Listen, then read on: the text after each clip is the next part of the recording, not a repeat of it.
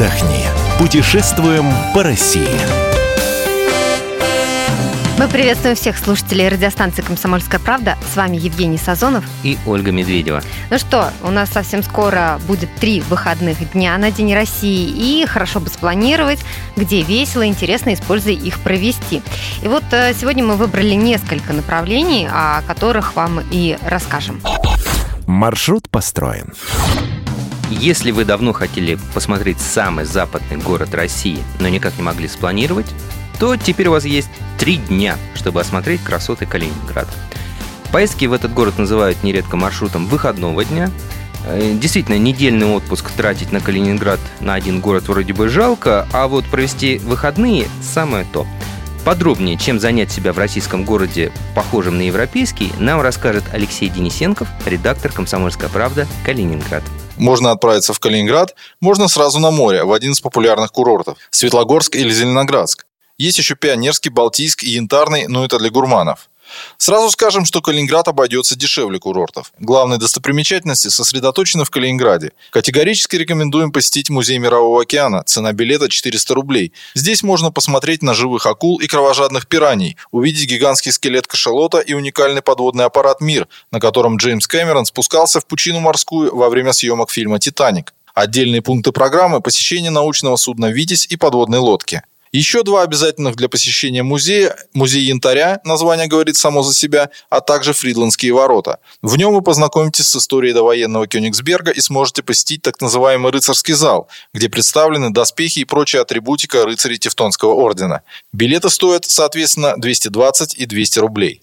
Кстати, Фридландские ворота – это не какая-то декорация, а самые настоящие городские ворота Кёнигсберга. В Калининграде подобных ворот около десятка. Есть соответствующие экскурсии, в которых кроме ворот вам предложат осмотреть равелины, бастионы, форты, казармы и прочие оборонительные сооружения. Подобная экскурсия стоит от 1000 рублей. И, конечно, если вы приехали в Калининград, обязательно посетите кафедральный собор на острове Канта, послушайте органную музыку в кирхе Святого Семейства и сходите в зоопарк, который в этом году отмечает 120-летний юбилей. Есть достопримечательности и в области. Во-первых, это Кушская коса, уникальный уголок природы, в котором, например, находится танцующий лес. Сосны здесь как будто застыли в причудливом танце.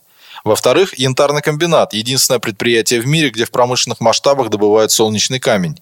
В-третьих, замки Тевтонского ордена, разбросанные по территории всей области.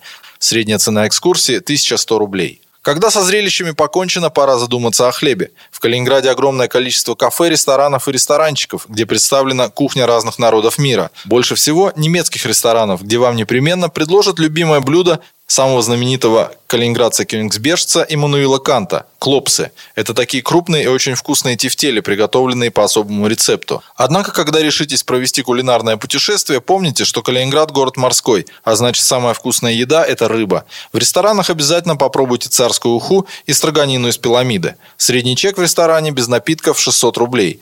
Кровать в общем номере в хостеле, которых сейчас развелось невероятно много, обойдется в 600 рублей в сутки. Если нужен комфорт, можно снять двухместный номер в одном из старых немецких районов города, например, в районах очаровательных вилл Амалиенау или Мараунинхоф. В этом случае вам будут обеспечены за окном красные черепичные крыши и буйная зелень каштанов. Цена номера в небольшом отеле от 3000 рублей в сутки. В курортных городах, особенно в Светлогорске, цена номера несколько выше. В среднем двухместный номер обойдется в 3500 рублей. Главный плюс курортного проживания – это близость моря. Минус – все равно придется ехать в Калининград, чтобы осматривать достопримечательности достопримечательности. Впрочем, расстояния в Калининградской области детские. От Зеленоградска до Калининграда можно доехать за полчаса, от Светлогорска за 50 минут. Итак, подсчитываем расходы. Трехдневное пребывание в Калининграде, включая проживание, еду, посещение музеев и экскурсии, в среднем обойдется в 15 тысяч рублей.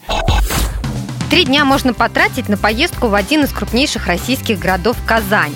В последнее время он становится популярным не только среди наших туристов, но и среди иностранцев. Подробнее о том, как провести время в этом городе, нам расскажет Алексей Искандиров, корреспондент «Комсомольской правды» в Казани. Первое место, которое должен посетить любой турист, это, конечно, Казанский Кремль и его живописные окрестности. За белоснежной Спасской башней таится немало сокровищ. Не зря же здесь располагается резиденция президента Татарстана. Первое, что увидите, лишь немного пройдя по брусчатке, так это знаменитую мечеть Кул-Шариф. Ее построили в конце 90-х годов прошлого века. По сути, это великолепное и масштабное строение должно было воссоздать Тот образ легендарной многоминаретной мечети столицы Казанского ханства, которая была разрушена во времена штурма города войсками Ивана Грозного. Кстати, великолепие внутреннего убранства Кул-Шариф доступно всем желающим, достаточно записаться на экскурсию. Есть место в Казанском Кремле и для православных святынь. Здесь также расположился Благовещенский собор. Но особыми легендами окутана загадочная башня Сюмбике. Словно Пизанская, она также имеет свой нестандартный наклон. Кстати, прикоснувшись к ее стенам, можно загадать желание. Прогулявшись по территории Казанского Кремля, можно пройтись по знаменитой пешеходной улице Баумана, аналога Московского Арбата. Здесь можно купить сувениры, а также прикоснуться на удачу к памятнику Казанскому коту. Также в двух шагах от Кремля располагается набережная реки Казанки. На ее берегу раскинулся настоящий Версаль. Ухоженной лужайки венчает роскошный дворец земледельцев. Туристам с детьми будет также интересно посетить Казанский парк аттракционов и крупнейший в Европе аквапарк. Один из главных вопросов при планировании отдыха где остановиться? Семейный номер стоит от 3000 рублей в сутки. А если снять квартиру, то можно еще сэкономить до полутора тысяч. Также в Казани существует широкая сеть хостелов. Койко место в них обойдется в среднем 500 рублей. Что же касается питания, то большинство гостей предпочитает отведать именно татарскую кухню. Это козалык, эчпачмак, тот самый треугольник с мясом, костыбы и пирог беляш. На десерт же советуем губадзю и традиционную сладость чак-чак. Итак, подытожим, во сколько же обойдется туристам трехдневное пребывание в Казани? Учитывая проживание, экскурсии и питание, выходит от трех человек в среднем 10-12 тысяч рублей. Ну а что же делать тем, кто остался в Москве? Но желает, скажем, один денек куда-нибудь съездить и что-нибудь посмотреть, и главное, чтобы это запомнилось. Ты знаешь, Жень, я вот совсем недавно была в Гжеле, и для тех, кому интересно вот это производство, как все это делается, очень можно даже съездить. Но надо учитывать, что, например, в субботу с утра будут пробки при выезде из Москвы. Поэтому вот мы, например, из Москвы выезжали там три часа, хотя на самом деле это ближайшее Подмосковье. Да, Гжели там порядка, ну, может быть, 40-50 километров, не больше. Но из-за пробок именно э, можно очень встрять. И поэтому, вот, например, наша экскурсия, которая была запланирована на 11 часов, перенеслась на 12. Благо, что на месте можно договориться. Итак, что можно увидеть? Э, вы попадете на производство, вам проведут экскурсию, покажут, э, как делаются все эти изделия на заводе – надо сказать, что большая часть работы делается вручную, потому что вся роспись проводится вручную. Нет каких-то специальных станков, которые наносят рисунок на разные предметы гжелевские. Вот. И потом все это отправляется в печь. И одно изделие на заводе Гжель готовится а, где-то от двух недель до четырех месяцев. А именно столько нужно пробыть изделию в печи, потому что постепенно нагревается температура, а, а потом постепенно также опускается эта температура для того, чтобы потом тарелочка, ложечка или, может быть, какой-то сувенир у вас не треснули, и чтобы а, краска, нанесенная на изделие, тоже не полопалась, не потрескалась, и рисунок выглядел красиво. Экскурсия такая стоит 500 рублей, но можно взять еще мастер-класс. А мастер-класс. Э, вы своей э, группой садитесь в зале, вам дают заготовленные, э, может быть, тарелочки, может быть, ложки, ну, на ваш выбор на самом деле. Дают кисти, дают краску, кстати, она черного цвета, голубая и синяя она становится уже после того, как изделие обожжено в печи.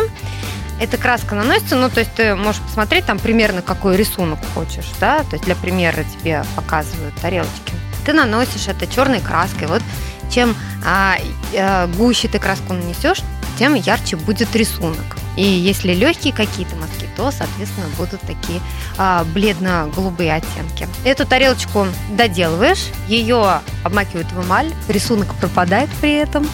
Ага, после того, как наносится эмаль, да, и потом отправляют в печь. Тарелочку или там сувенир, который вы расписали, вам могут доставить в Москву. Здесь есть пункт, а, ну, представительство завода «Гжель», куда Пункт выдачи «Гжелей». Пункт выдачи, да, ваших э, собственно ручно сделанных изделий.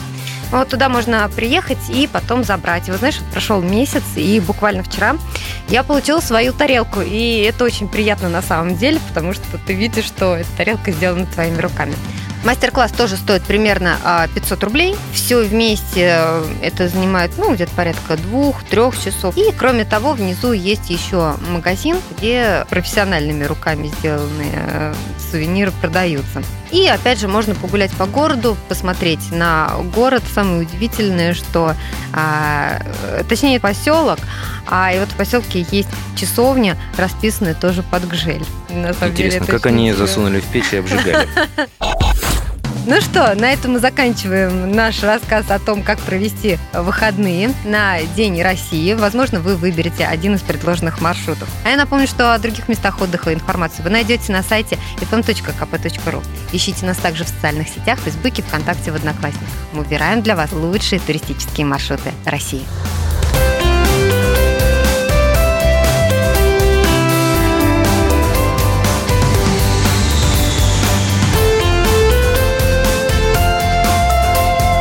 Отдохни. Путешествуем по России.